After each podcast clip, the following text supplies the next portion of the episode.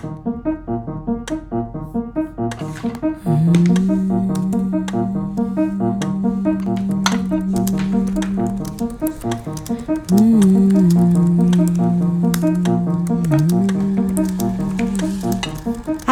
I'm Janice Connolly, the Artistic Director of Women in Theatre, and I'm very, very pleased to welcome you to the Women in Theatre podcast. In this series, we present monologues from our Women and Work trilogy. Developed from conversations with women of different ages and backgrounds, these pieces we hope respect and celebrate individual human stories about women's working lives. You're about to hear Playing It Safe, written by Maeve Clark and performed by Linda Hargreaves. This piece was part of our 2019 production Primetime, which presented diverse stories of women of retirement age. And listen on afterwards to hear me talking with Maeve about the process of writing the monologue. We hope you enjoy.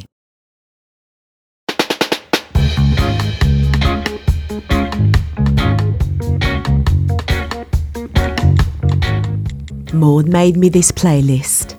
All the tracks we used to listen to at work. It's nice to have something on in the background as I pack up the house, but it brings back so many memories. Music does that though, doesn't it? Oh, look at all this stuff. Don't need half of it anyway. To my mind, the best things you keep up here in your head or here in your heart. Although there was a time when my head was so full of bad stuff, there was no space for anything else. Anyway, time to get rid of the unnecessary and superfluous. Right, that can go. And that. And that. Unnecessary and superfluous. That's how so many of us, especially women, are made to feel once we hit our 60s. Oh, look at this photo. Oh, 16 I was. The first time we met. And as soon as I saw him, I knew it'd be for life. But life doesn't have to mean a life sentence, does it? I'm talking about my son, Kevin. Unplanned, but not unwanted. Well, at least not by me. Bill, Kev's dad, was very good at withdrawing, but one night he seemed determined to get me pregnant. And by the time I thought, move, Cassie, 'cause this guy's not getting off ya, it was too late. Found out I was pregnant a month later. Mum turned her back on me, and Dad, well, he always did what Mum wanted. And that's how I ended up marrying Bill. Deep down, I, I didn't want to. But I suppose it was a way of showing me parents I could manage. oh, I was so naive. I thought marriage meant that Bill loved me, wanted me more than all the other ones before. All it meant was that my parents wouldn't report him to the police for underage sex like Mum had threatened. By the time I found out that Kev wasn't Bill's first unplanned or unwanted baby, it was too late. I'd made me bed and had to lie in it, as Mum was happy to remind me. I'm not going to pretend. It was really hard. what did I know about bringing up a baby? I was a kid with a kid. I'd have gone to uni, but for Kev. I'd have been the first one in my family too. Oh well, maybe in my next life. my first ever pay slip. Saturday girl at the co-op that used to be on the high street, you know, next to Marks and Spencer's. Do you remember Crossroads? Well, the guy that played David Hunter used to shop there. Oh, he was gorgeous close up. I only earned a couple of quid a week, oh, but I felt rich, even though I had to give half of it to Mum for me keep. She made me save a bit weekly too. I resented it at the time, but it was good training, and I've never lost the habit. Schools should teach kids about finance and about how to save and things like that.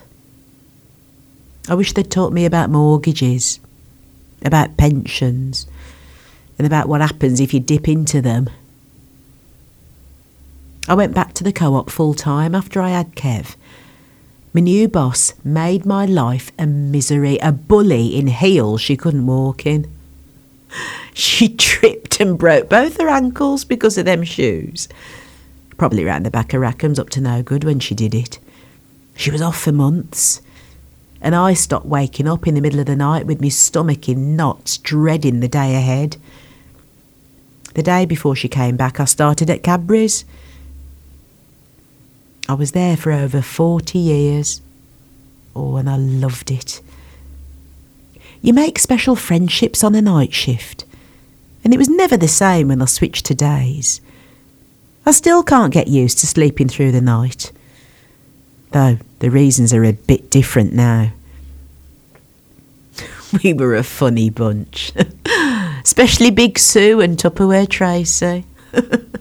well, with three Traces, we had to think of a way to distinguish them. She'd bring leftover veg in plastic containers. I'd just be nodding off on me break, and this stink had come creeping up on me. Oh, it was enough to give you nightmares. And then I'd wake with a jump to find Tupperware Tracy sitting next to me, tucking into cold, boiled cabbage. I never used the toilets after her either. Never. As for Big Sue, now I'm not being rude, she really was a big girl. Even she said so. Always on a diet of some sort. But she brought her problems on herself. She just wouldn't stop eating the chocolates. We used to watch her, taking the chocolates off the line when she thought no one was looking. Whenever we saw her, we'd shout, Sue, diet! Do you know what she'd say? I'm doing quality control. Quality control, my arse. She just loved chocolate and wouldn't admit it. Oh. Whenever I hear this, I think of Maud. If she thought we were slacking, she'd put this on full blast. Come on, ladies, she'd shout.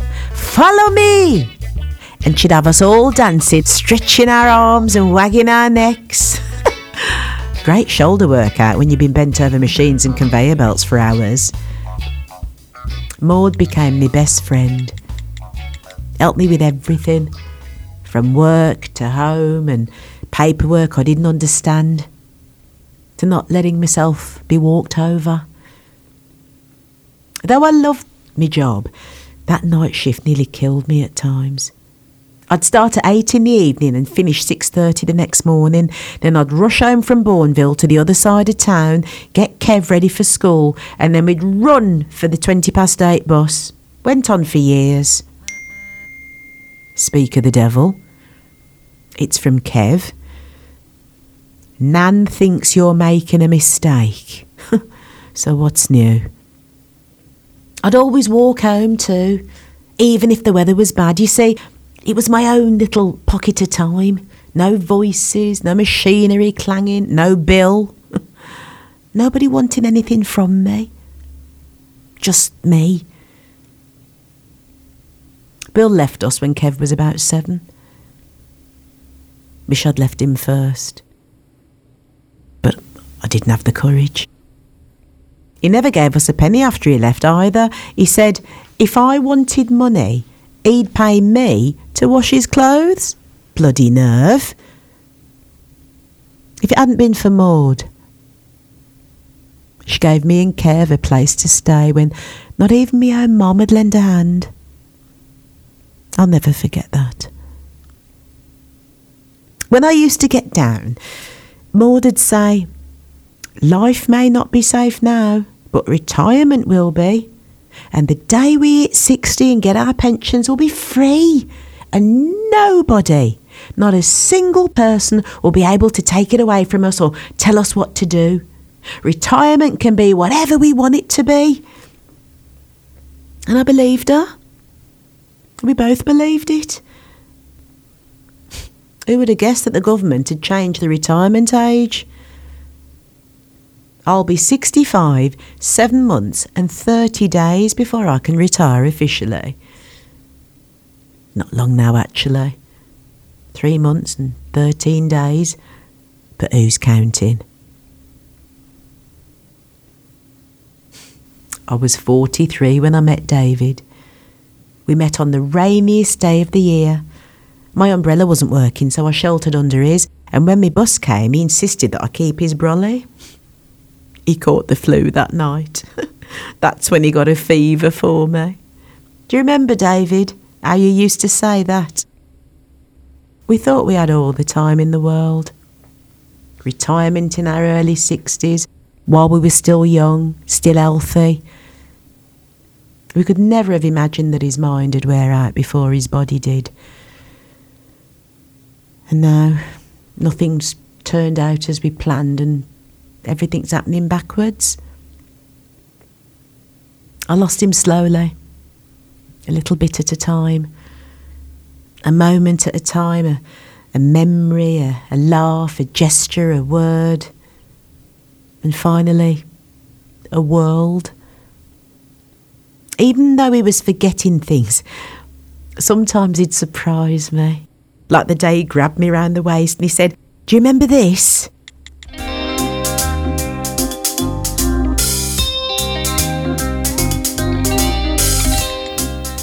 Then we danced right there in the kitchen.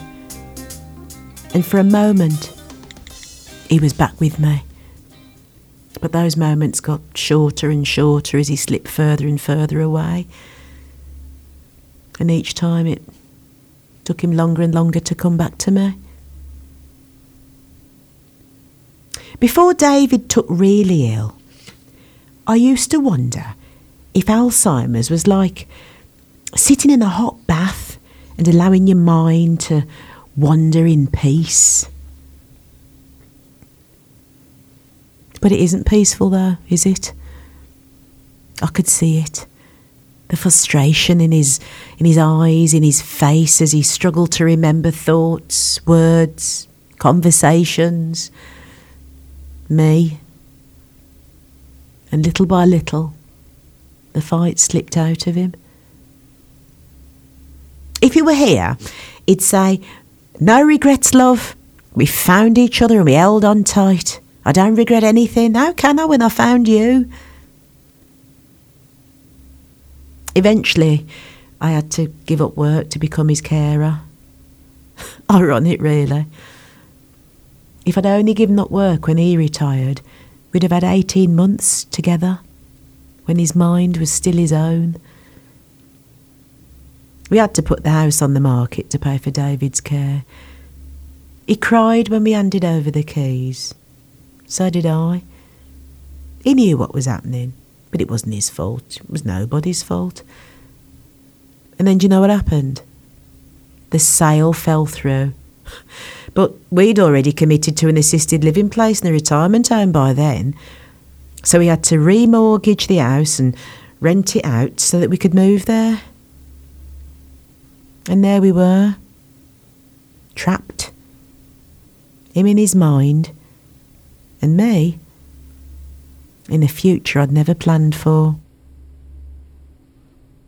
I decorated the place with our bits and bobs, but seeing familiar things in unfamiliar spaces just confused him.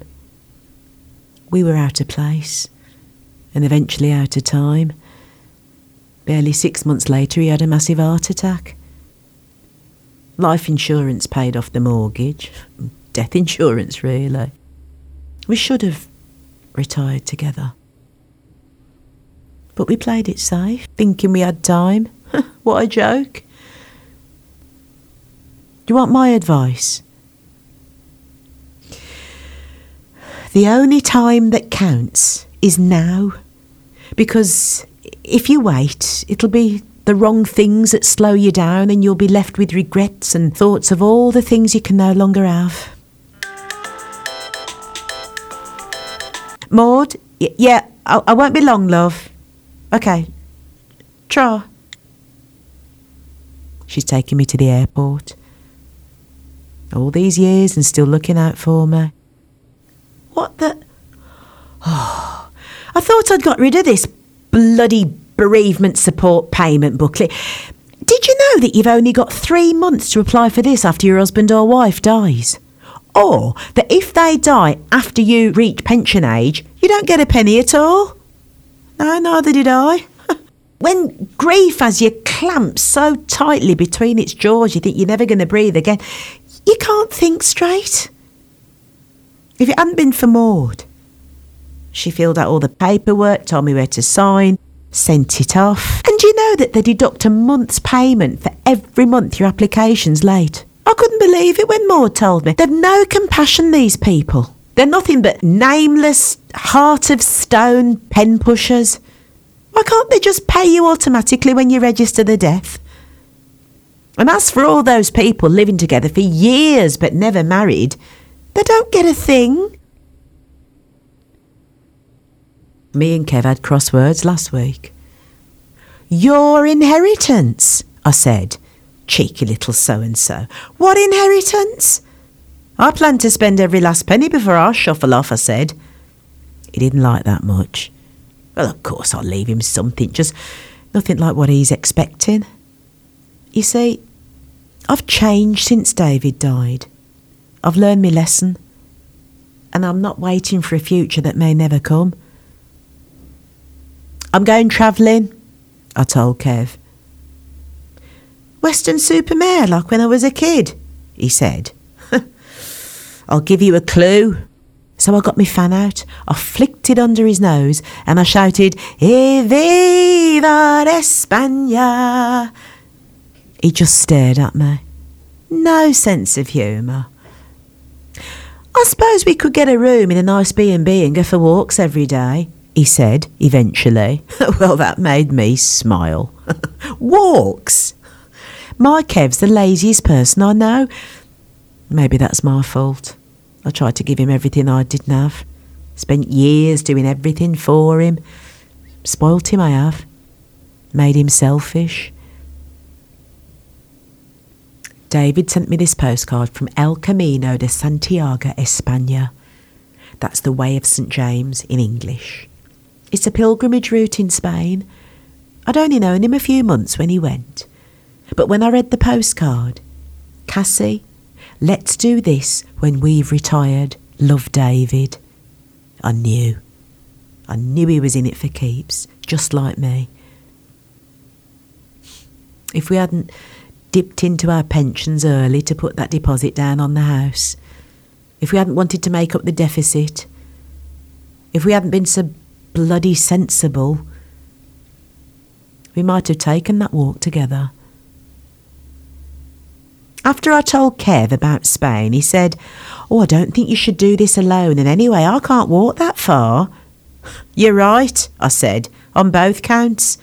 I'm not going alone, and you're not coming. David's ashes. I'm taking him on El Camino.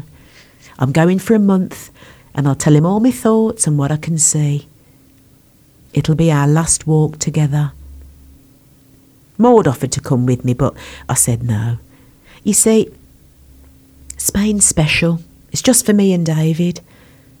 I thought she'd be upset, but she was really happy for me. In fact, she hugged me so hard I nearly farted. then Kev piped up. But what about Nan? The two of them got on, you see. Turned out she could love him, she just couldn't love me. She remarried when Dad died. Didn't even tell me although she invited Kev to the wedding. She had other kids too. They're younger than me, so they can look after her. What about me, Kev? I said. I'm 65 now, and who knows how long I've got? Don't I deserve my time too? But he wasn't listening. Well, now David's passed on, he started. You won't be needing all this space, so me and Nan will move in with you when you get back from Spain, and that way she'll get looked after and you'll have something to do during the day. Actually, Kev, I said, I'm not coming back for a while, and I've rented the house out. Well, where am I supposed to live? he said. Turned out he'd been planning to move home all along. How can I keep you company if you're abroad? So I set him straight. I don't want your company, love. I want you to find company of your own because after Spain, I'm taking David to Jamaica. Jamaica? Kev said. Why? It's not as if he can sunbathe with you. Kev may be my only child, but sometimes the temptation to. Anyway, I took a deep breath and said, David always wanted to go to the Caribbean to watch Test cricket, follow a tour from island to island. So I'm going to watch a match for him and describe it to him over by over. And in the evenings, I'll drink rum punch and watch beautiful sunsets with Maud. Well, you should have seen Kev's face. Maud! You'd go with her, but not me. I just ignored that and I said, and then one day, when it feels right, I'll sprinkle his ashes in the sea. And no need for you to worry, love. I'll have Maud for the good and the bad times. And I'll have David right here in my heart with me. Kev looked at me as if I was bonkers. What's wrong with you? He says. It can't be the menopause. You're too old. That's when I threw him out. Don't call me. I'll call you, I said. Better still, I'll send you a postcard.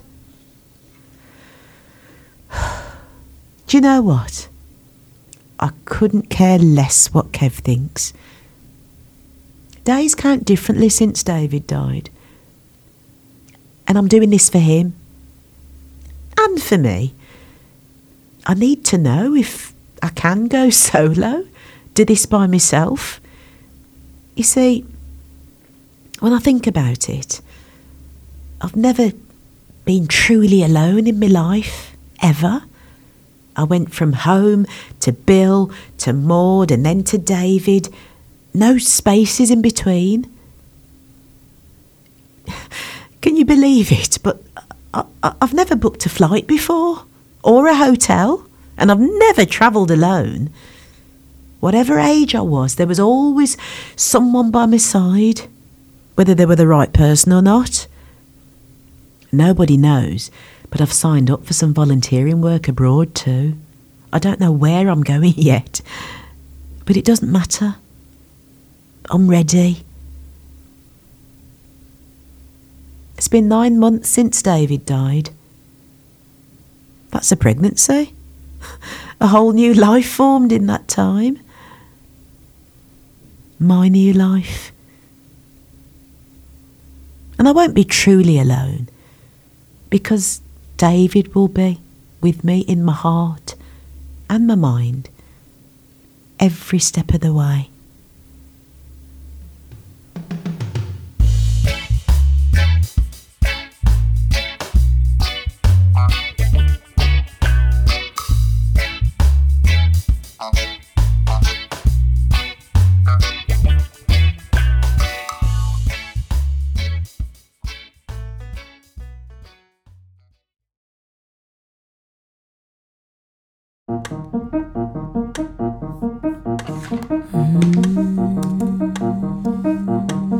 You've just heard Linda Hargreaves performing Playing It Safe.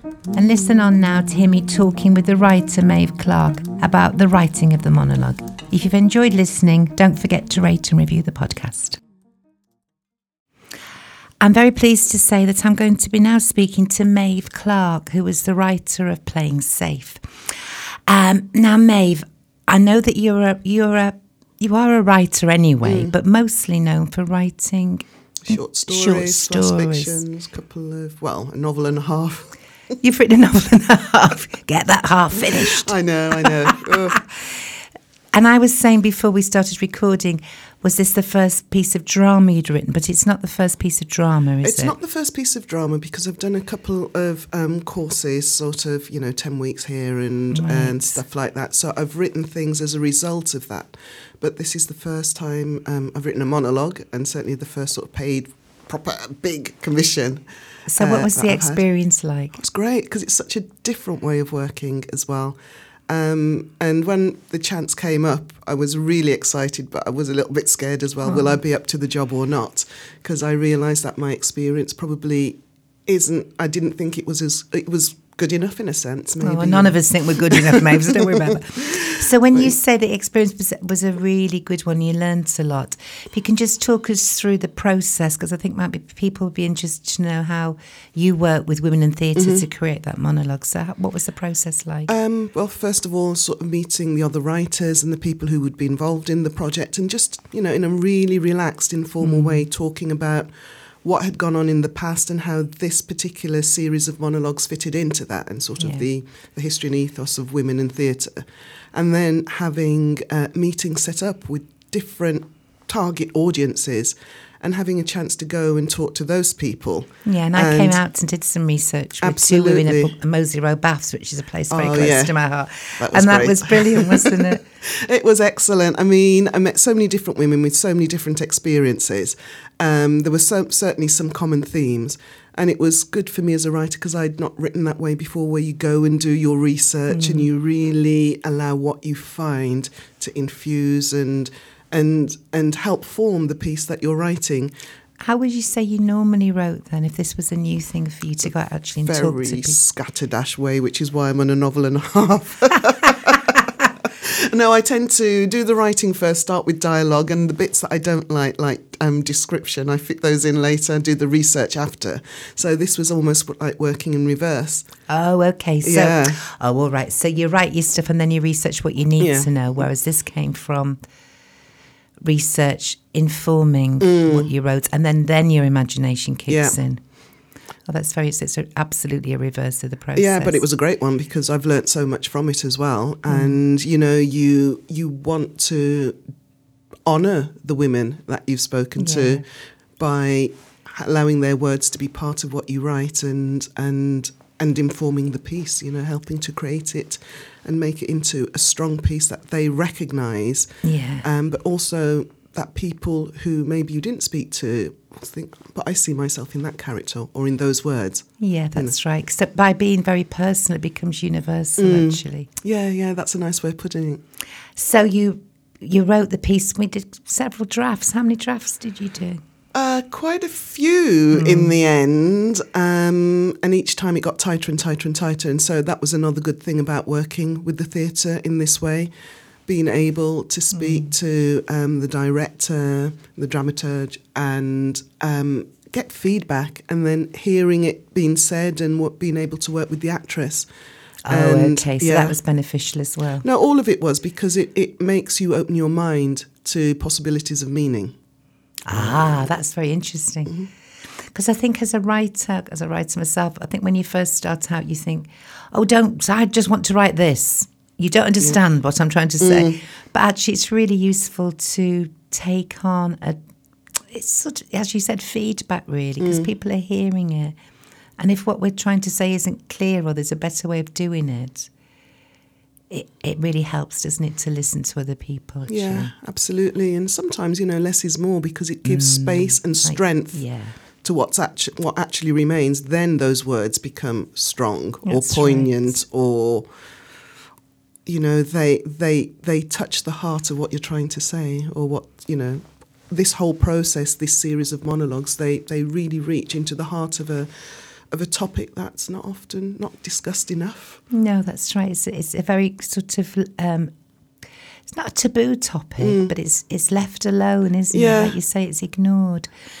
When you came to see the performances and you saw the audience reaction, how did that affect you? Uh, on a couple of levels as, as a writer enormously proud um, and just seeing how we'd started off at the beginning to where we got at the end i thought the direction was incredible the performances of the actresses. It, it was i just felt really proud. I felt really proud and i wanted my mum to be there. Um, she couldn't be there obviously because she was in jamaica but i kept thinking she would have really loved that. Um, and just hearing reactions after the performance. And even during the performance, you know, I'd look around and maybe there'd be somebody with a tear in their eye, or they'd be nodding, and and it was a very vocal audience, wasn't Yes. it? It was the audience were made themselves known throughout the performance, and it was. It's quite rare to be in a theatre where people feel that comfortable or that engaged to be that supportively vocal. It's quite amazing, I thought. I thought so. I mean, I went on the first night and the last night because I think it's always quite nice to try and mm-hmm. see how it starts and how it ends and how the audience react to to things. And on both evenings, like you said, there were really vocal, really had things to say, were thoroughly engaged and quite often after theatre shows you see people sort of they go off, but people were hanging around, they were talking about Yeah, it, they brilliant. were talking to people that they hadn't met before they went into that performance. And I just think if a piece can provoke or invoke that kind of reaction, then, you know, something's been done right. Oh, how brilliant. In terms of your own retirement, has it given you a, any kind of insight into, has it changed your mind about anything? It doesn't have to, no. it's made me think I should have started thinking about this a lot earlier. And you know, I was just thinking, oh, they're absolutely right because a common theme was we should, you know, young young people should learn about things like this in school. It's something that should be talked about, um, and it's not. And then, sort of, when you start earning, it's kind of the last thing you think about. Well, I did. I was living abroad, and I was earning, and I just thought it's really nice to have money. Pension, oh, that'll come later. I've got plenty of time. and now I look back and think I don't have much time at all. Um, what am I going to do? Mm. So we need to put it on the agenda, and theatre's a really good way of putting Yeah. Mm. things on the agenda and sharing them. So, in terms of your own writing, are you writing anything? Are you finishing that half a book? Well, um, that novel, it, I thought it was finished. Well, I knew it wasn't really Oh, that's finished right. as We, well. al- we always we think nobody will notice. I knew it wasn't finished, but I was lucky enough to be in a position where an agent had read a few pages of it and really Right. liked it and asked for all of it. And although I said it's not ready, he just kept saying, "Well, you know, it would be really nice. I want to see what happens to these characters." And he really thoroughly enjoyed. Um, the beginning of the novel, and he loved the writing throughout. But he said, "There's one problem: structure, and that's a massive problem." So, I've got lots of very good feedback, and I'm going to work on that again. And then I think I'll have a strong first draft. And it's, um, all, it's very hard work, isn't it? Play, Yeah, playwriting and writing in general. They're nice though because um, they're different forms of writing, and so um, I mean, I first started um, writing for theatre when I had a block in writing a novel, and my boss at the time saw an advert for um, a program at the Belgrade, actually, a ten-week playwriting. Yeah, yeah. and that's what I went on, and I thought, oh God, this is so hard, but it's brilliant. I've not had to think like this before, so um, that's where it started, and I, for me now, I'd love to do more for theatre. to do both. Yeah. Have you got any top tips for anybody who's listening to this and thinking, I, I'm a writer, I want to write? What would your three top tips be to somebody who is starting out writing or is in the middle of writing and maybe got a writer's block actually? Um, well, first of all, it's just write, write, write. Even if you don't think it's any good, there'll always be a line or a phrase or something that you can use later or in something else. Um, when I started writing, I didn't. I, it was just something I wanted to do, and so I entered competitions because I thought, well, I'm not showing it to anybody that I know, so it doesn't matter if they say yes or no. And sort of just sending things out helped me because some of the things were getting feedback, Okay. which was really stimulating, and then that gave me the courage to show it to people that I did know. And um, if you're into theatre, try and see as much as you can. You know, watch theatre. You know, you can borrow things for free from the library. Um, there are lots of free courses. Just yeah, do a little bit, even if it just starts with writing your diary every day. Yeah, you know, that's where it starts. Oh. Um, and and really, just go for it. Believe that you can do it, and you'll find a form that suits you. And it may not be playwriting, it may not be novel writing, but by through the process of writing, you start to see what it is that you're good at expressing. Thank you, Maeve. So, what Maeve's top tip is do it. And thank you so much for coming in and writing that wonderful monologue. Thanks, Maeve. Thank you for the opportunity. Thanks, Janice.